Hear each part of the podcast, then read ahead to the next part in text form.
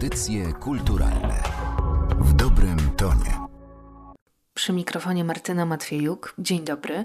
Moim i Państwa gościem jest dziś dyrygent, kompozytor, wykładowca akademicki profesor Paweł Łukaszewski. Witam Pana serdecznie.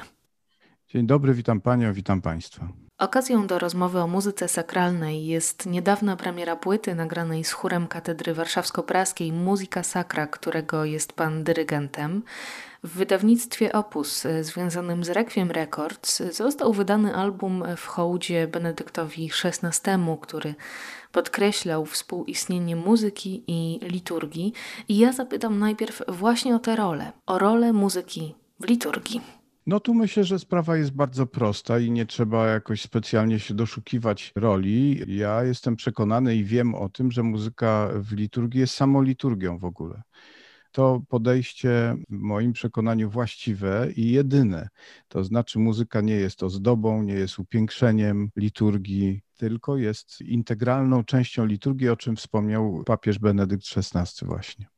Muzyka sakralna oczywiście nie tylko ma zapewnić doznania estetyczne, ale stoi za nią głębszy sens, ma głębszy cel i zastanawiam się, co pomaga Panu jako kompozytorowi takiej muzyki w uchwyceniu tego sakrum, w zbliżeniu się do niego.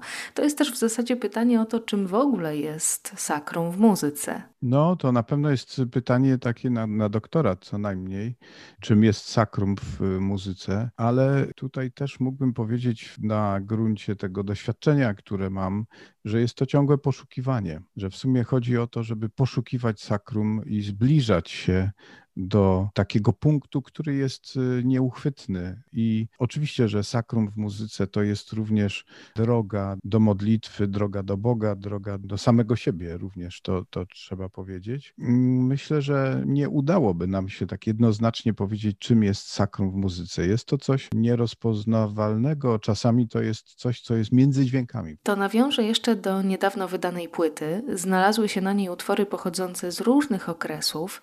Ewolucja muzyki sakralnej jest ściśle związana z tym, jak zmieniają się postawy religijne twórców, ale też odbiorców.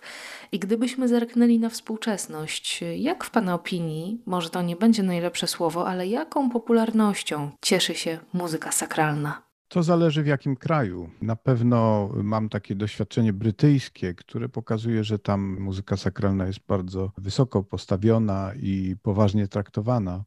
No, ale tam mamy inny kościół, to jest kościół anglikański i ogromną tradycję związaną z szkołami churalnymi w Oxford i Cambridge chociażby, a nie tylko. Więc y, na pewno ten krąg anglikański jest tutaj, no można powiedzieć, pewnym wzorem, na pewno niedoścignionym też. Tam jest uprawniana ta muzyka, która u nas zaginęła. Myślę o chorale gregoriańskim, o muzyce łacińskiej w ogóle, do, do tekstów łacińskich. Wielokrotnie byłem świadkiem takich wykonań, takich sytuacji. Brałem udział w nabożeństwach właśnie anglikańskich i z pewną taką nutą, powiedziałbym, zazdrości słuchałem i przysłuchiwałem się i wykonaniom, i jakości tej muzyki i tak sobie myślałem, dlaczego nie ma tego u nas, a u nas było. To myślę, że bardzo ważny ten krąg właśnie angielski.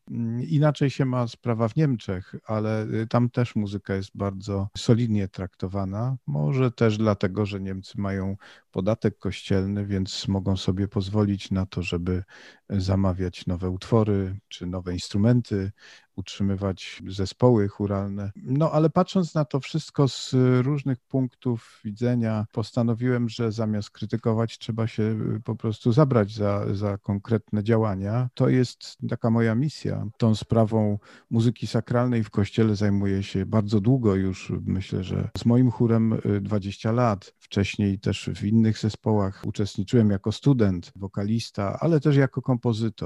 Czyli zamiast krytykować, no lepiej jednak robić coś dobrego i tym e, efektem myślę, że jest właśnie nasza płyta. Zastanawiam się, jaki wpływ mają tutaj też teksty po łacinie, która dzisiaj jest rozumiana przecież przez stosunkowo małą grupę ludzi. Czy miał Pan kiedyś taki dylemat przy wyborze utworów? Łacina jest świętym językiem Kościoła i jak najbardziej jest właściwa.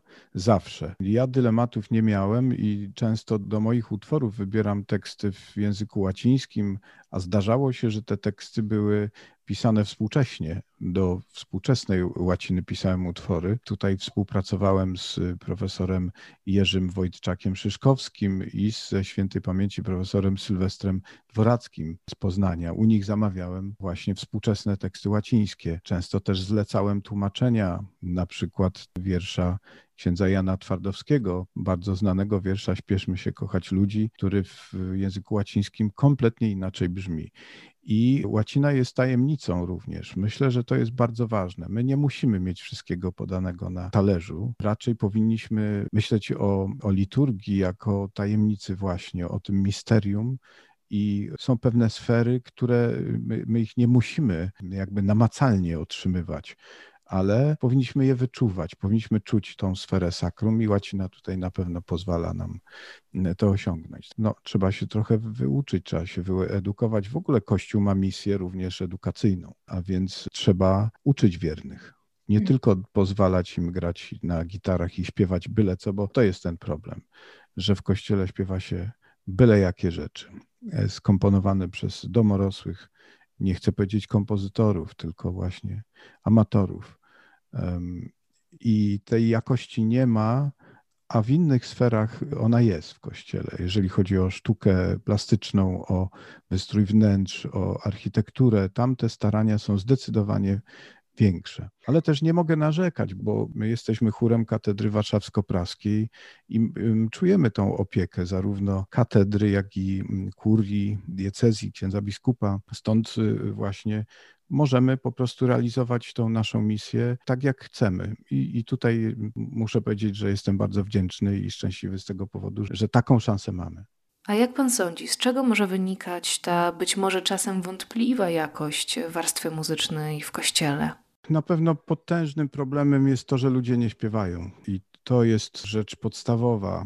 Pamiętam, że odkąd byłem dzieckiem, że w kościele się śpiewało. Teraz y, nie ma takiej mody. W ogóle też nie ma mody na śpiewanie. To znaczy, śpiewanie w chórach też nie jest czymś e, dla ogółu wyjątkowym, a w Anglii jest. Właśnie. Tu jeszcze nawiążę do tej Wielkiej Brytanii, że byłem świadkiem takiej sytuacji, kiedy dwie panie rozmawiały przy kasie w supermarkecie o tym, co będzie wykonywał chór dzisiaj wieczorem w jednym z koledżów. To było niesamowite, to znaczy można rozmawiać o tym i to jest temat wartościowy. Muzyka sakralna zasługuje na to, żeby się nią zająć. No i tutaj właśnie kwestia edukacji przez parafie, przez kościoły. Muszę powiedzieć, że jestem bardzo sceptycznie nastawiony do różnego rodzaju zespołów, ale przede wszystkim do tego repertuaru, który jest tragiczny, jest amatorski, a powinniśmy się opierać na polskich dawnych pieśniach, które są bardzo solidnie, bardzo dobrze skomponowane. To trzeba czuć i rozumieć. Nie wszystko jest piosenką, a oratorium też nie składa się z dwunastu piosenek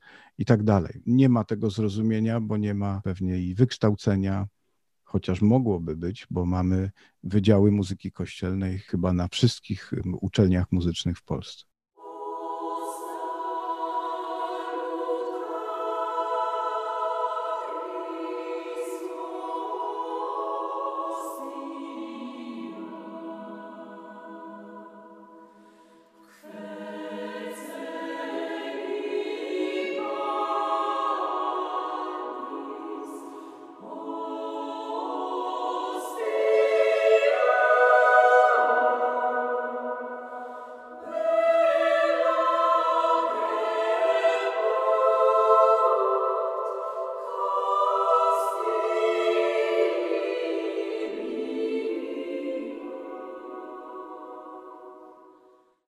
Chciałabym jeszcze zapytać o słowo w muzyce sakralnej. Czy ono jest w niej kluczowe? Tak. Ja nie mam tego problemu, nie muszę poszukiwać y, sakrum w menuetach Mozarta fortepianowych, o czym wspominał Wojciech Kilar kiedyś, czy w y, kwartetach smyczkowych Beethovena.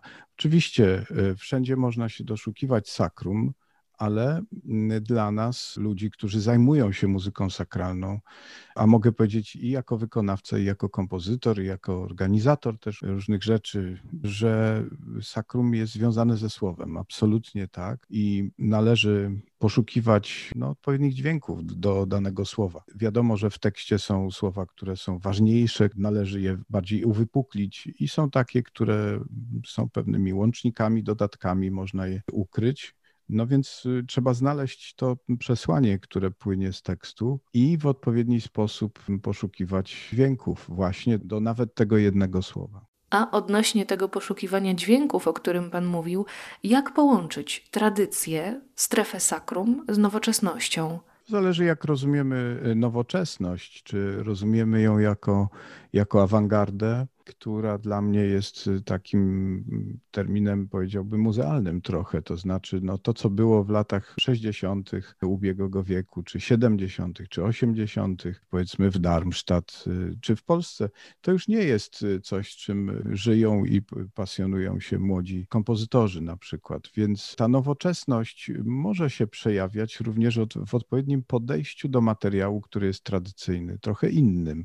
I myślę, że każdy twórca może poszukiwać i ma szansę na to, żeby, żeby poszukiwać. To już dużo, nie musi znaleźć, ale ma szansę na to, żeby poszukiwać takiego własnego idiomu, który nie będzie polegał na odrzuceniu tradycji. To był podstawowy błąd awangardy i to się za nami wlokło przez wiele dziesięcioleci. No właśnie chciałam też zapytać, co uważa Pan o współczesnych utworach muzyki sakralnej, w których twórcy sięgając po teksty ewangeliczne czy liturgiczne, poddają całość takim daleko idącym przetworzeniom.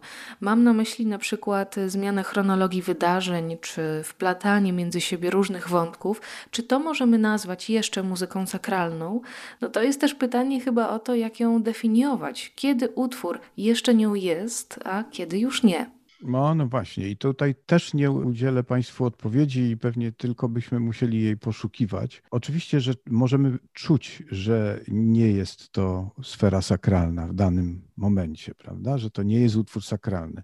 Natomiast nie powinniśmy kategorycznie tego określać. Po pierwsze, ważne są intencje kompozytora, dlatego że ten kompozytor może właśnie w ten sposób się modli, może właśnie w ten sposób poszukuje swojej drogi do Boga, ale tu są właśnie ważne te intencje, bo jeżeli nie ma tych prawdziwych intencji, to nie będziemy dotykali sakrum, prawda? I ja nie jestem zwolennikiem szukania i robienia eksperymentów. Jeżeli celem muzyki sakralnej jest bliskość Pana Boga, a nie wielkość dzieła artystycznego, to wtedy wszystko jest na swoim miejscu. Tutaj y, to poszukiwanie, przestawianie tekstów, różne rzeczy się zdarzają w muzyce i zdarzały wcześniej. Ważne jest, jaki to jest cel. Jeżeli celem jest to, żeby kompozytor pokazał, jaki on jest wielki, jak wspaniale to wykoncypował i jakie to jest doskonałe pod względem właśnie konstrukcji i tak dalej, ale zabraknie nam podstawy, no to myślę, że tutaj może być problem z tym, czy jest to sakrum. Jeszcze bym pewnie nawiązał do takiego rozdzielenia pojęć, dlatego że możemy powiedzieć muzyka sakralna, możemy powiedzieć muzyka religijna i muzyka liturgiczna. I to są trzy różne sfery, one się czasem łączą. Myślę, że muzyka religijna to jest bardzo szeroki obszar i w tym momencie mieszczą się tutaj wszystkie gatunki muzyki, które nawiązują właśnie do tematyki religijnej chociażby. I pewnie i muzyka instrumentalna tutaj może się znaleźć. Natomiast y, muzyka liturgiczna z kolei jest wykonywana y, wyłącznie w czasie liturgii. Oczywiście, że potem może być też i, i utrwalana, i y, nagrywana, ale mówimy o muzyce liturgicznej w pewnym kontekście, czyli to szalenie ważne. Natomiast muzyka sakralna jest y, dla mnie czymś bardzo wąskim, pewnym takim celem właśnie i nie zawsze twórca muzyki liturgicznej może być twórcą muzyki sakralnej. Tutaj powiedziałbym najprościej, jeżeli ktoś gra i śpiewa z gitarą w kościele w czasie mszy, niestety można powiedzieć, no jest to muzyka liturgiczna. Tą muzyką my tej liturgii nie ubogacamy, nie tworzymy nawet, powiedziałbym, tylko ją psujemy ale jest to muzyka liturgiczna, natomiast sakrum ona niewiele musi mieć do czynienia. To nawiążmy jeszcze proszę do muzyki pasyjnej, bo przeżywamy teraz Wielki Tydzień. Muzyka pasyjna, której również jest pan kompozytorem, zajmuje bardzo szczególne miejsce w obrębie muzyki sakralnej i jej tworzenie wydaje mi się być bardzo trudnym zadaniem, bo z jednej strony ona powinna poruszać do głębi, dając pole do takiej głębokiej medytacji, do głębokiego skupienia, a z drugiej strony musi jednak pozostać wyważona ze względu na tematykę, której dotyka. W ogóle można powiedzieć, że komponowanie muzyki sakralnej jest czymś szczególnym. To wcale nie jest takie łatwe, a wielu kompozytorów uważa, że jest to taka twórczość drugiej kategorii. Mamy taką tradycję i, i, i ja ją poniekąd rozumiem, że muzyka instrumentalna, ta najczystsza w formie i w przekazie, jest czymś bardziej szlachetnym niż muzyka do tekstu. No i to być może się sprawdza, dopóki się nie zabierzemy za pisanie muzyki sakralnej, naprawdę. To wtedy może się okazać, że wcale tak nie jest, bo ja mam odwrotne akurat odczucia i mnie by się łatwiej pisało muzykę instrumentalną, która nie ma żadnego podłoża, znaczeniowego również, jest czystą muzyką i nie jest jest to tak obciążające, a jednocześnie nie jest to takim zobowiązaniem też, prawda? Jak pisanie muzyki sakralnej. Z kolei muzyka pasyjna, no oczywiście, że, że tak, że jest to szczególny mm, okres w kościele i chyba bardziej znaczący niż mm, na przykład kolendy, prawda? Ten okres Bożego Narodzenia. I jeszcze jednocześnie mamy bardzo duże obciążenie w postaci historii, dlatego że mamy no, chociażby pasję Bacha, prawda, i wielu, wielu innych przedstawicieli, którzy no, już pewne tematy wyeksploatowali. Stąd problemem może być naśladowanie, trzeba poszukiwać właśnie tej swojej drogi. Na pewno dobrym źródłem są też właśnie polskie pieśni pasyjne. One są wyjątkowe i jeżeli chodzi o o liturgię Kościoła katolickiego, to właśnie polskie pieśni są czymś szczególnym, a szkoda, że nie zawsze wykorzystywanym w odpowiedni sposób, bo ludzie akurat te pieśni pamiętają. To na zakończenie naszego spotkania poproszę Pana o polecenie kompozycji właśnie na Wielki Piątek utworu, który dopełni czy pomoże w tych wielkopiątkowych rozmyślaniach? Oczywiście dziękuję za to pytanie. Mógłbym podzielić się z Państwem własnym utworem zatytułowanym Via Crucis, czyli Droga Krzyżowa. Ten utwór napisałem około 20 lat temu i miał wiele, wiele wykonań w Stanach Zjednoczonych, w Niemczech, w Wielkiej Brytanii. Był też nagrany na, na płytę właśnie w Wielkiej Brytanii, tam opublikowany. To jest myślę, że, że utwór dostępny też do posłuchania, składający się z 15 stacji i jednocześnie między tymi stacjami jest coś na kształt przejścia, dlatego że droga krzyżowa jest, jest pewną drogą, którą trzeba pokonać, a celem jest zmartwychwstanie, które u mnie zostało wyobrażone poprzez kolendę, dlatego że to jest jednak takie wielkie koło, które zatacza życie od urodzenia do śmierci. Na pewno ten utwór mógłbym Państwu polecić. Proszę poszukać, czy w internecie właśnie, czy na stronie Wielkiej Brytanii y, Hyperion Records. Tam można się zapoznać z nim. Profesor Paweł Łukaszewski dziś w audycjach kulturalnych. Bardzo dziękuję panu za tę rozmowę, a my zostawiamy państwa z fragmentem Via Crucis. Bardzo dziękuję, pozdrawiam serdecznie.